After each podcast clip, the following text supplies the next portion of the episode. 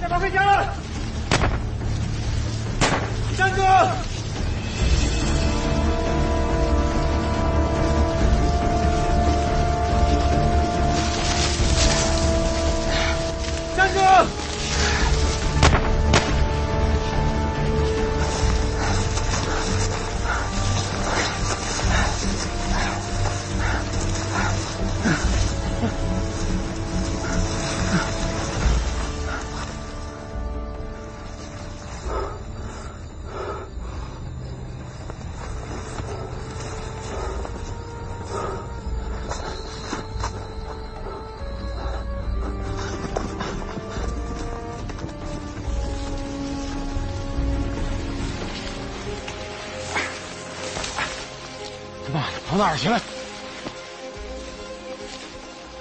队长，刘成军的衣服，他肯定往这边跑了。等等，他肯定是故意在迷惑我们。你们俩往这边站，你们两个跟我往这边去，走，快跑！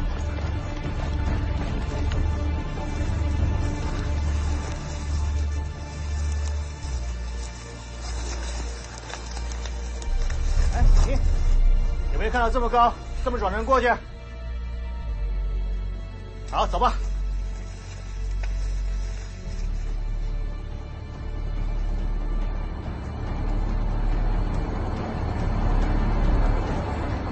钟九幺，钟九幺，收到。你那什么情况没有？没找到，你们找到了没有？没有就收队吧。是。来，队长说收队了。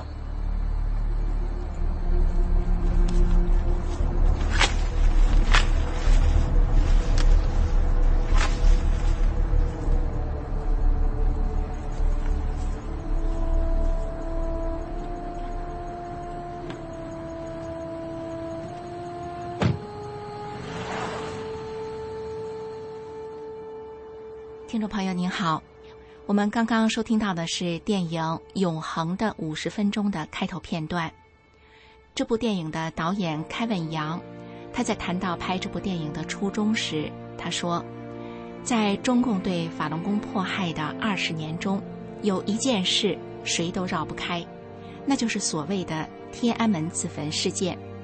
这起事件对扭转当时大陆百姓普遍同情法轮功到仇视法轮功起到了关键作用。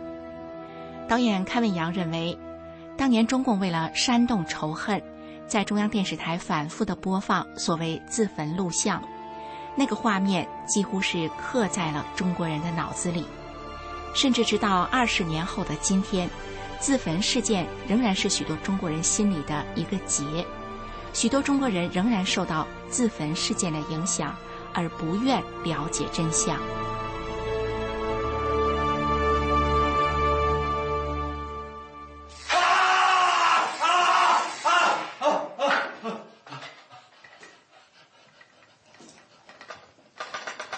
梁振兴，我再问你最后一遍：刘成军逃跑的事儿，你事先是知道？还是不知道，队长，昨天在干活的时候，我看见他和刘成军在那嘎捅咕捅咕的。刘成军要跑，他指定知道。刘成军昨天到底跟你说了些什么？他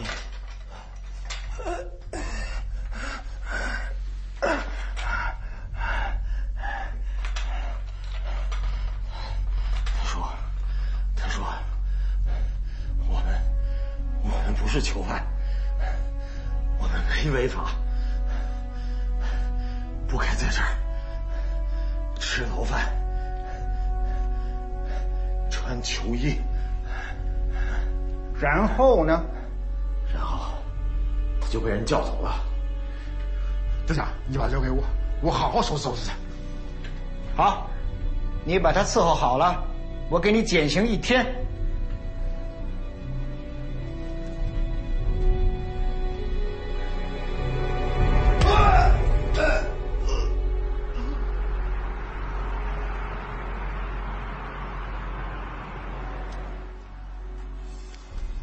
学员知道天安门自焚是一个栽赃的造假，可是广大的民众却并不知情。广大的中国人被这个天大的谎言蒙蔽了。那么这怎么办才好呢？在二零零二年的三月五号，发生了一件被称为法轮功最伟大无畏的行动之一的事件。导演开文阳就是以这个真实的事件拍摄了这部电影。永恒的五十分钟。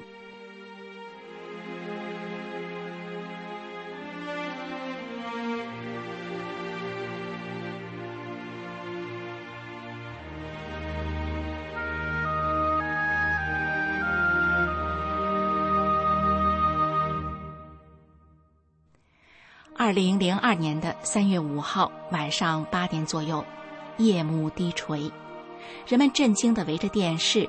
专注的看着，兴奋的议论着。电视里正播放关于法轮功的节目，然而与人们惯常看到的内容却完全不同。节目主持人正以对央视焦点访谈节目录像的解析，说明天安门自焚是一把伪火，一个彻头彻尾的骗局，是江泽民一手导演的，以牺牲鲜活生命为代价。来构陷法轮功的世纪伟案，在料峭的春寒中，整个长春震撼了。密不透风的谎言黑幕被真相之光撕开了一道裂缝。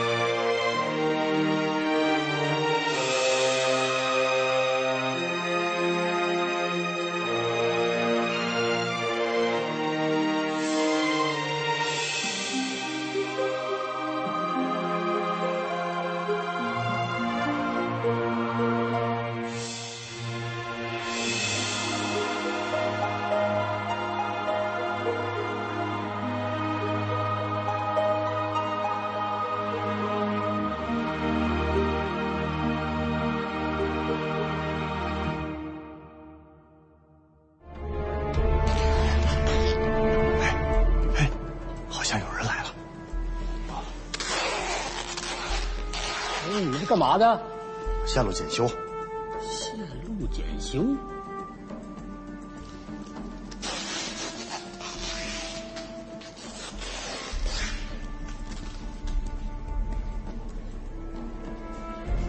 怎么样？好了吗？刚才那人好像报警了。啊，好了好了，你问问大师他们好了没？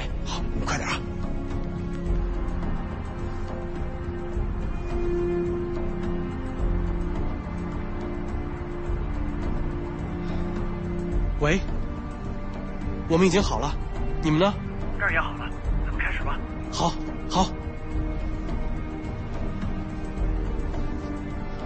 他们也好了，我们开始吧。这是一群法轮功学员，他们成功的在长春有线电视插播了真相影片。在信号被切断前，法轮大法红传世界。是自焚还是骗局等法轮功的真相电视片，播出了大约有五十分钟的时间。在电视机前的人们在热烈的议论、传播着这些不同于党的喉舌的声音。上百万人观看了这次插播。这场插播是法轮功最伟大无畏的行动之一。你好，欢迎我起来关注天气。这里很多地方的气温一天都。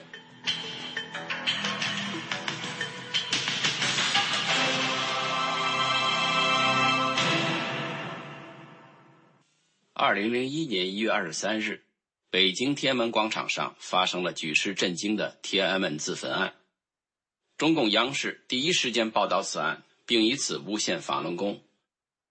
但是央视的相关新闻却是疑点重重，特别是焦点访谈所播出的自焚画面，以及后续央视记者对自焚者的采访镜头，更是破绽百出。国际社会认定所谓的天安门自焚案是中共制造的一场世纪骗局。如果慢镜头分析中央电视台的录像，发现自焚中的刘春玲不是被烧死的，而是在现场被打死的。新华社说刘春玲自焚死亡。如果把镜头放慢，可以看见，当刘春玲正在火焰中挣扎时，有人用物体猛击她的头部，刘春玲随即倒地。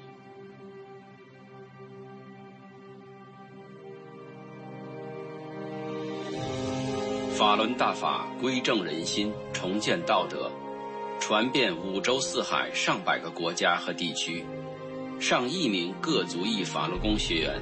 同修高德大法国人也练呢，这不是法国埃菲尔铁塔吗？这法国人也练呢。呀，这不美国白宫吗？是啊。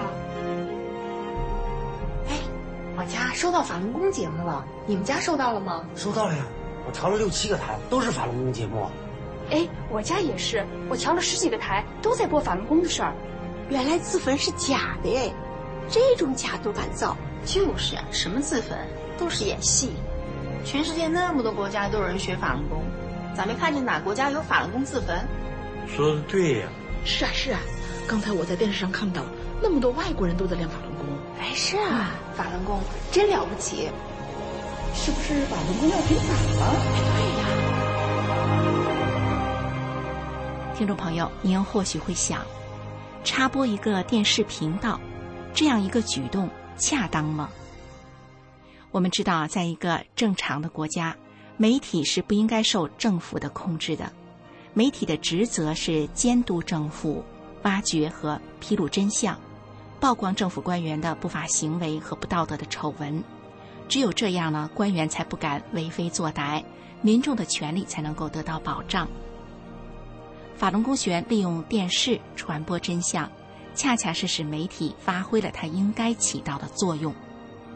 在被非法剥夺了所有发言权利的情况下，利用插播的方式传递真相，不仅是法轮功学员在行使自己的言论权利，更是在维护中国民众的知情权。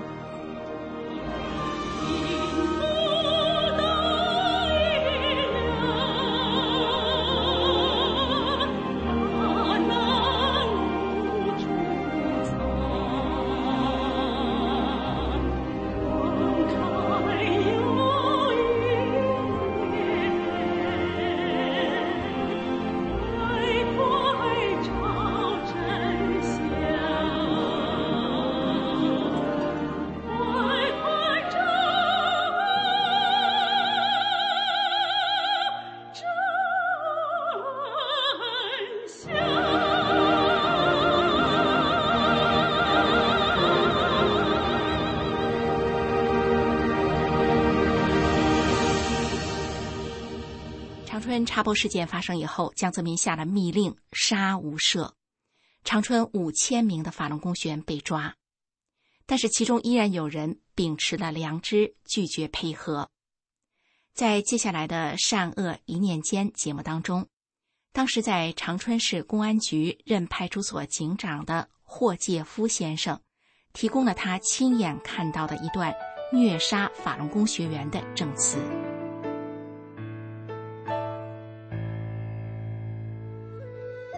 人心生一念，天地尽皆知。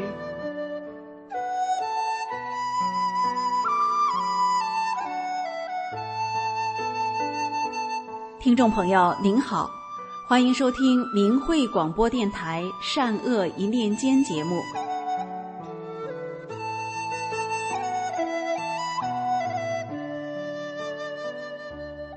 二零零二年年初的时候。霍介夫先生曾经在长春市公安局宽城分局南广场派出所担任警长。三月十三号晚上，他在宽城分局里亲眼目睹了宽城分局刑警大队虐杀了一名长春市绿园区医院的医生。这次的经历深深地刻在了霍介夫的脑海里。霍介夫回忆道。二零零二年三月十三号的晚上七点，在吉林省长春市公安局宽城分局二楼，一位三十多岁的男子全身被扒得一丝不挂，扣在老虎凳上，人跪着，头被卡着。两个警察拿着高压电棍，正在使劲儿往男子的肛门里电，旁边扔着几根断了的木条。十几分钟后，男子从老虎凳上放下来，躺在地上，人已经断了气。这残忍的一幕恰巧被门外的霍介夫看到，霍介夫成了这场虐杀的目击证人。这位被警察折磨死的男子是法轮功学员刘海波，他是长春三零五插播事件的参与者之一。说到三零五插播事件。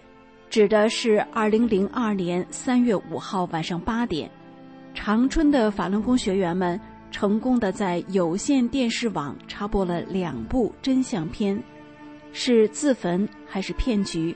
还有法轮大法红传世界，插播时间长达五十分钟，覆盖了三十万用户的上百万观众。那么他们为什么要做电视插播呢？从二零零一年一月二十三号开始，中共媒体称北京天安门广场有五人点火自焚，并且宣称自焚者是法轮功学员。各界在慢放和分析了中央电视台焦点访谈的视频后，发现了许多破绽。八月十四号，联合国国际教育发展组织发表正式声明说。中共企图以今年一月二十三号天安门广场的自焚事件来诬陷法轮功。我们得到一份录像分析，表明整个事件是由政府一手导演的。全国的法轮功学员都在努力揭露自焚案的真相。帮助民众摆脱中共的谎言欺骗，这其中就包括长春法轮功学员进行的电视插播，把中共自导自演用来栽赃法轮功的自焚伪案真相展示给长春市民。插播发生后，当时的中共党魁江泽民下达了一道残忍冷酷的密令：杀无赦。于是插播后不到一个小时。当地开始大肆抓捕法轮功学员，很快就达到了五千人。插播发生后的十天内，至少有六位法轮功学员被打死，其中包括长春市绿园区医院放射线科的医生刘海波。中共酷刑害死刘海波的那一幕，始终让霍介夫无法平静。到了海外安定之后。霍介夫在二零零四年一月七号投书明慧网，以实名提供证词，揭开了刘海波被虐杀的真相。霍介夫在证词中说：“刘海波被活活打死的当天夜里，市委第一副书记常小平到了局里，指示宽城分局局长周春明几个人怎么处理。第一，对法轮功是政治任务，不怕流血死人；第二，要做好保密工作，防止出现泄密造成国际影响；第三。各级纪检监察部门对法轮功人员出现的死伤不要介入调查。刘海波的尸体被连夜转到了宽城医院太平间。霍杰夫在证词中写道：“三月十六号下午一点半，分局召开刑警和部分科室科长会议。周春明要求说，法轮功学员刘海波死于心脏病，要求各单位抽调警方看太平间。”抽女警看已被送到医院的侯艳杰，也就是刘海波的妻子。我这时不知从哪里来的勇气说：“我们科不行，刘海波是被打死的，这样的工作我不干了。”于是我被终止开会。会后他们找到我，我就讲了自己的观点。我说：“为什么法轮功要切入有线电视？这是一个主要问题。死人了，应该按国家赔偿法赔偿。”为什么我们不敢承认呢？我们怕什么？取缔法轮功就缺乏法律依据。再说，在中国当代道德败坏、社会风气沦丧的时期，更需要这样一个群体。我说了许多，他们静静的听完后告诉我，被停止工作，等候审查。霍介夫坚守良知，敢说真话，换来的却是以支持法轮功的名义。从三月二十九号到四月十二号，被拘留了十五天，最终被开除。二零零二年六月底，霍介夫离开了中国。他最后在证词中写道：“中共在说谎，谎言来自政府，新闻是由政府一手炮制的，一幕幕炮制出来的自杀和杀人的场面，迷惑了人们的头脑和双眼，受骗受害的。”是不知真相的世人。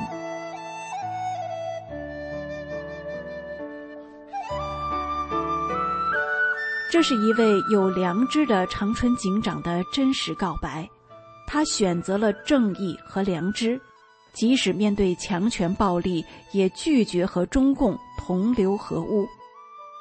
人在做，天在看，希望更多的人都能信守良知。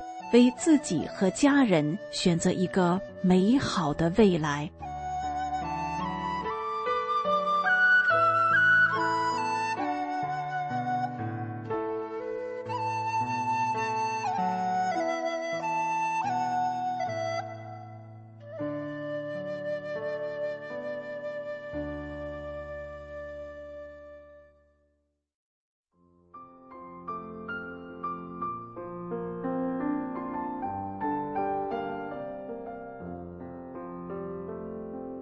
正在收听的是明慧广播，我是蒋慧云。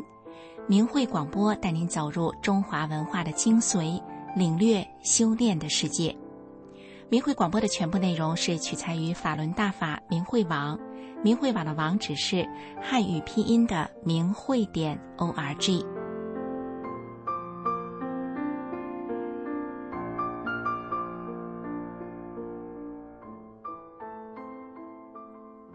真相对每个人都是重要的，因为在真相面前，人的行为才能反映出这个人的选择。被蒙蔽的善良，却可能因为蒙蔽而做了坏事。刚刚收听的节目中，霍介夫先生在真相中选择了良知，但是执行着中共非法政策的人，他们却未必是没有良知，而是他们可能因为被谎言所蒙蔽。所以扭曲的敌视着法轮功，所以法轮功学员们这些年来一直在殷殷的呼唤着中国人明白真相、了解真相。接下来，我们一起来欣赏明慧电台的天音净月节目。听众朋友，大家好。您现在收听到的是由明慧广播电台为您制作的天音净月。愿真善忍的纯净祥和，透过天籁般的乐音，带您走回心灵的故居。好，现在让我们一起来收听天音静乐。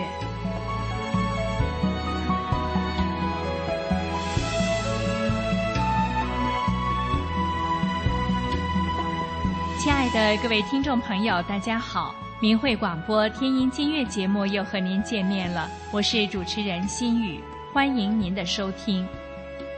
当生命沉沦于红尘中无法自拔，神没有忘记曾许下的诺言，不断的发出心灵的呼唤，愿迷失的人儿快快苏醒。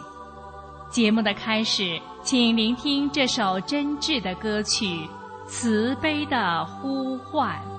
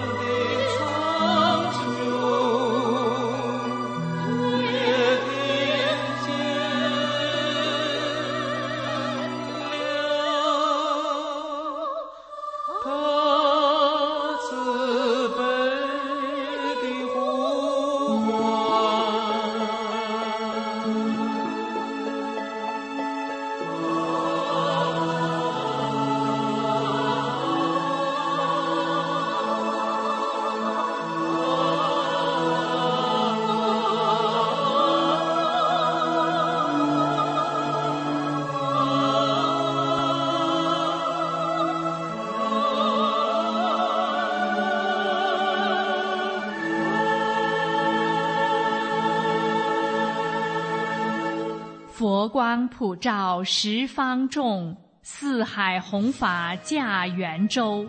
几年艰辛坚如铁，救度众生慈悲厚。下面请聆听歌曲《明朝新语再聚首》。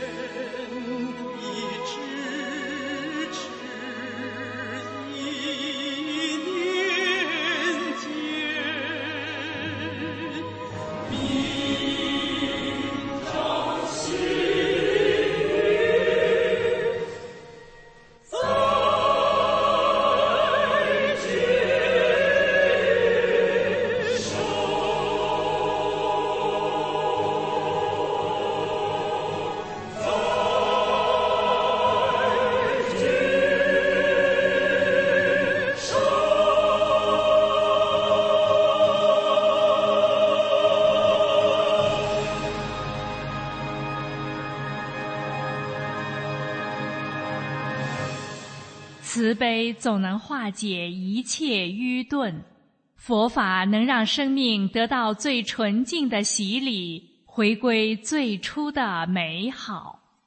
节目的最后，让我们一同来欣赏乐曲《慈悲颂》。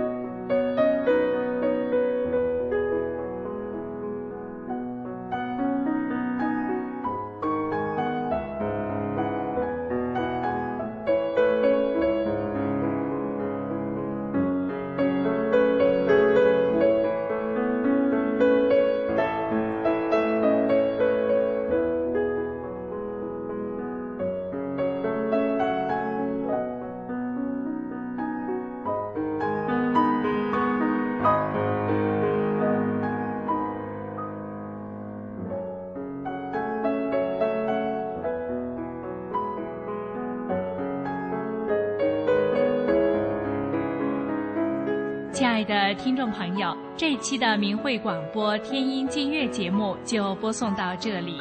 心雨在这里谢谢大家的收听，我们下次节目再会。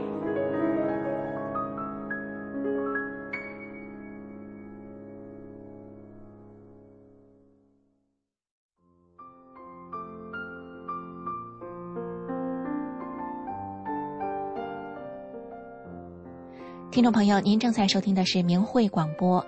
明慧广播带您走入中华文化的精髓，领略修炼的世界。明慧广播的首播时间是每周五晚上九点到十点，重播时间是周六的下午一点到两点。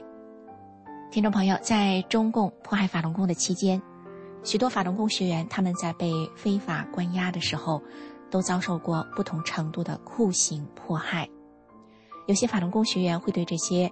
进行迫害的打手们说：“你不要这样做，这对你不好。”这些打手除了中共体制内的人员，也包括了像刚才的影片当中，为了争取一天减刑而痛下狠手的在押犯人们。法轮功学员们为什么要对这些迫害他们的人说：“这对你不好呢？”是为了避免自己被打、被酷刑折磨，仅仅是。如此而已吗？至于那些参与长春真相插播的法轮功学员们，他们是冒着被迫害的危险去做这件事情的，他们又为什么要做这样的事情呢？难道只是为了法轮功本身吗？不是的，不是这样而已。因为在善恶有报的天理之下，在迫害法轮功的政策下。那些直接或间接参与迫害法轮功的加害者们，其实最终也都是受害者。为什么这么说呢？接下来的这个节目是神传文化，天下没有无妄之灾。听完这个节目呢，相信您就能够更加的体会，为什么说长春的电视插播事件是一件大义之举了。现在呢，我们就一起来收听。天下没有无妄之灾。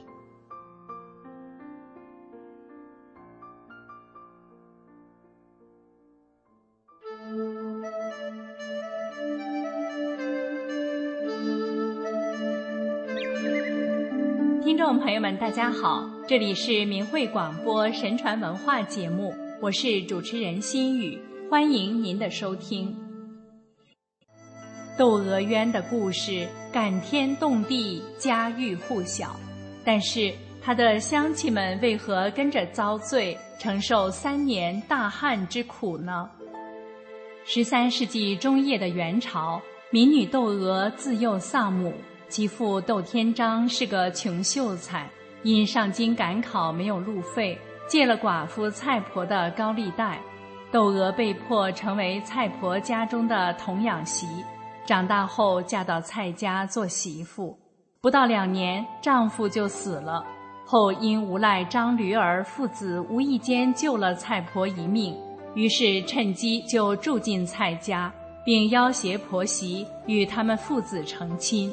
窦娥艰巨，张驴儿眼见无法得逞，便设计毒害病中的蔡婆，不料阴错阳差，毒死了张父。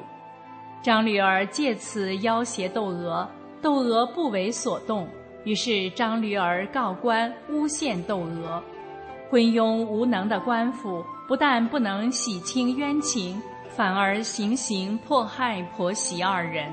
窦娥虽受万般凌虐，坚不就范，却不忍婆婆遭受酷刑，便含冤招认杀人。行刑当日正值六月酷暑。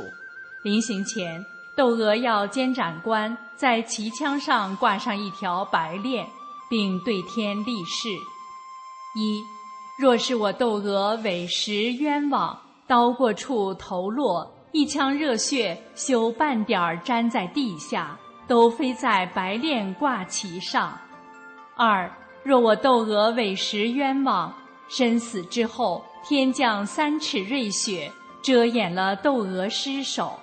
三是我窦娥死的委实冤枉，从今以后抗旱三年。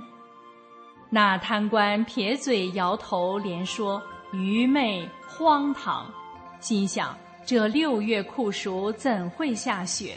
人只见雪往下流，我倒要看看雪怎么往上飞的。于是命人拿来三尺白绫，挂在高杆上。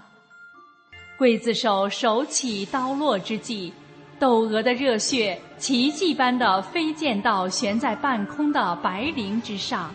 竟然一滴也没洒在地上，窦娥人头落地之时，竟真的阴风起，大雪飘。片刻前人还汗流浃背，顷刻间一个个抱膀缩肩，跑回家去，连说怪事怪事。窦娥死后，果真是大旱三年，颗粒无收。当地百姓人人皆知，是老天在为窦娥鸣不平。多年后，窦娥的父亲金榜得中，做了高官，回乡省亲时，重审窦娥一案，为窦娥洗清了冤屈。乡亲们纷纷来看望窦父，说：“我们早知道窦娥是冤枉的。”怎奈畏惧贪官的权势而敢怒不敢言，可是我们又没加害窦娥，为什么要受这三年大旱之苦呢？窦父说：“你们明知窦娥是冤的，却不敢说句公道话，是为不义；更有人相信贪官，认为窦娥真的杀了人而污蔑忠良，是为不仁。”老天有眼，没有无妄之灾。天灾人祸，就是在惩治不仁不义之徒呢。故事启迪后人：人在世间，一定要是非分明，坚持正义，抵制邪恶。很多时候，人们认为事情和自己无关，可是那些事情出现时，你听到、遇到时的反应，你在思想中的是非判断，就是对善恶的选择，就会对你产生影响。如果说窦娥冤是戏曲中的人物，而袁崇焕的奇冤则发生在现实中，谙熟中国历史的梁启超曾说过。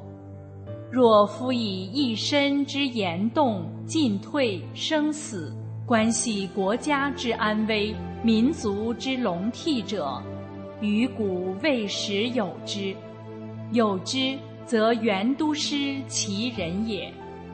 袁都师即晚明抗清英雄袁崇焕。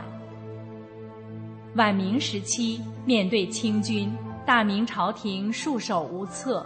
为应付辽事粮饷，在袁崇焕就任知县前一年，向全国紧急加征五百二十万两白银的辽饷，相当于当时全国总赋税的三分之一以上，百姓遭横征暴敛之苦。即便这样，也无济于事。努尔哈赤的大清军队锐不可当，覆灭了数十万的明军。京中人心惶惶，仅为兵部六品员官的袁崇焕挺身出列，勇担危局，申请带兵五千进驻在山海关北面两百里的宁远。他率军雷厉风行的筑墙，城高墙厚，成为关外重镇，把后金重兵挡在山海关外达二十一年之久。迎击努尔哈赤的围城大军，取得辽东战场上的首次大捷；再战皇太极大军，取得宁锦大捷。正是袁崇焕的神勇与担当，后人评价他与历史上的岳飞、于谦等并列为名垂青史的爱国将领。然而，在辽东转危为安之际，崇祯皇帝听信了两个从清军逃回的太监密报，将抗清前线总指挥袁崇焕召回北京，下入大牢，罪名是袁崇焕与清军议和谋叛。对这项指控，朝内大多数大臣不相信，崇祯自己也不能自圆其说。一场千古奇冤就这样发生了。崇祯皇帝亲自下令处死袁崇焕，而且要处以明朝最重的法外之刑——寸折，被钦定凌迟碎剐三千六百刀。凌迟就是把人绑在柱子上，用刀慢慢割。如果行刑者没剐到次数，人就死了，行刑的人还要受处罚。在行刑台上。袁崇焕念出遗言：“一生事业总成空，半世功名在梦中。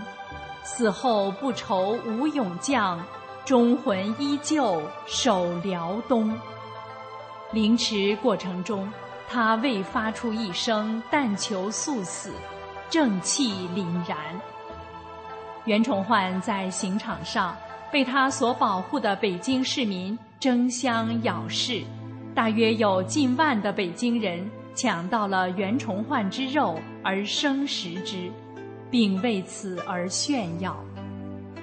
冤杀袁崇焕，相当比例的官员百姓都起到了推波助澜的作用。大臣们顺着崇祯皇帝的命令而斥责袁崇焕背叛，更有众多的人不辨是非。不仅连句公道话也没有，甚至还去争抢冤者被凌迟的肉身。大明王朝两百七十七年间，共发生近百次流行性疫病，但这些瘟疫大部分疫情只是局限在州府、县属之地，传染性、烈度都不严重，唯独到了明末。瘟疫的范围程度在历史上都属于罕见。古代君王深知君权神授，逢大的灾变罪己自省，同时责令下属官员修行。永乐九年（公元1411年七月），陕西大疫，明成祖写下罪己诏，诚恳反省为政的过失。并竭力救助灾情。明朝前期、中期的灾情中，民众之间的互助事件非常多，官员的德行仁心都在史书中有所记载。明朝末年的瘟疫逐渐增多，朝廷按照以往的惯例，同样会问冤狱，请大臣见直言。崇祯曾六次下罪己诏。但是走完形式之后，在现实中却中间不分，冤狱不止。到袁崇焕被凌迟处死，失德不仁走到了极端。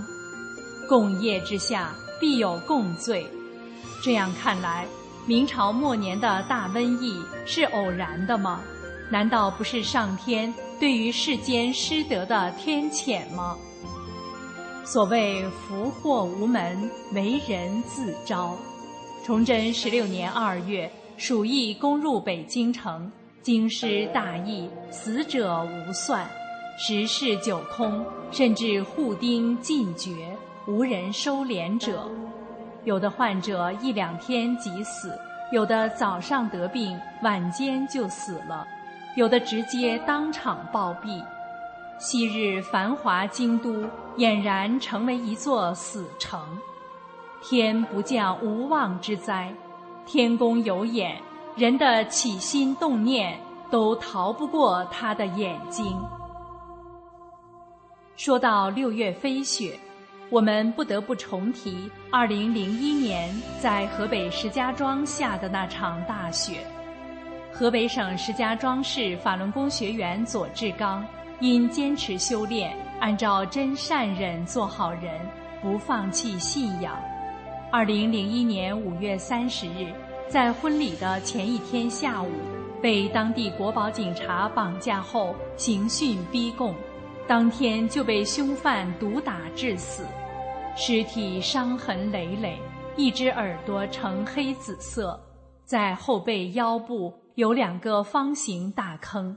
有被活摘器官的迹象，脖子上有很细的绳索勒痕。第二天，当地桥西公安分局副局长通知左志刚的父母，谎称左志刚是用自己的衬衫上吊死亡。而就在左志刚被迫害当天，石家庄连日的火炉高温忽然骤降，一时间寒冷异常。风景区河北省灵寿县五岳寨降下漫天大雪，足有一尺多厚。莒城百姓都异常惊恐，到处议论纷纷。六月飞雪，定有奇冤。新冠一劫的巨浪一波未了，新一波已开始四处拍岸。任何大灾难之前都有天象异常，中小天灾连环，动植物失常，那是上天还在给人机会。让能逃生的人得以逃生，但机会不可能一直延续。无数预警在催促人们：大难将至，快快明真相！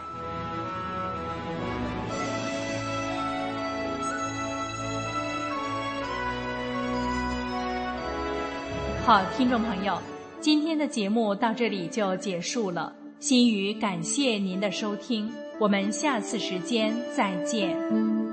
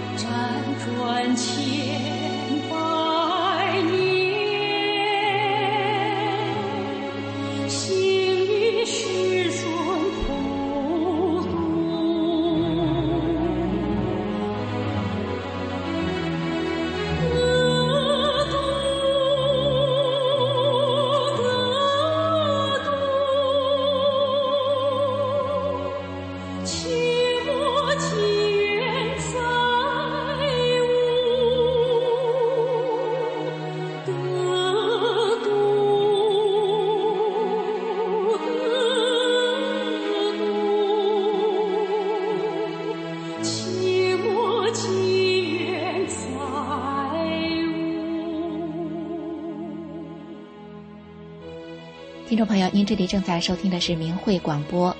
今天一个小时的节目就到此结束了，我们下周同一时间空中再会。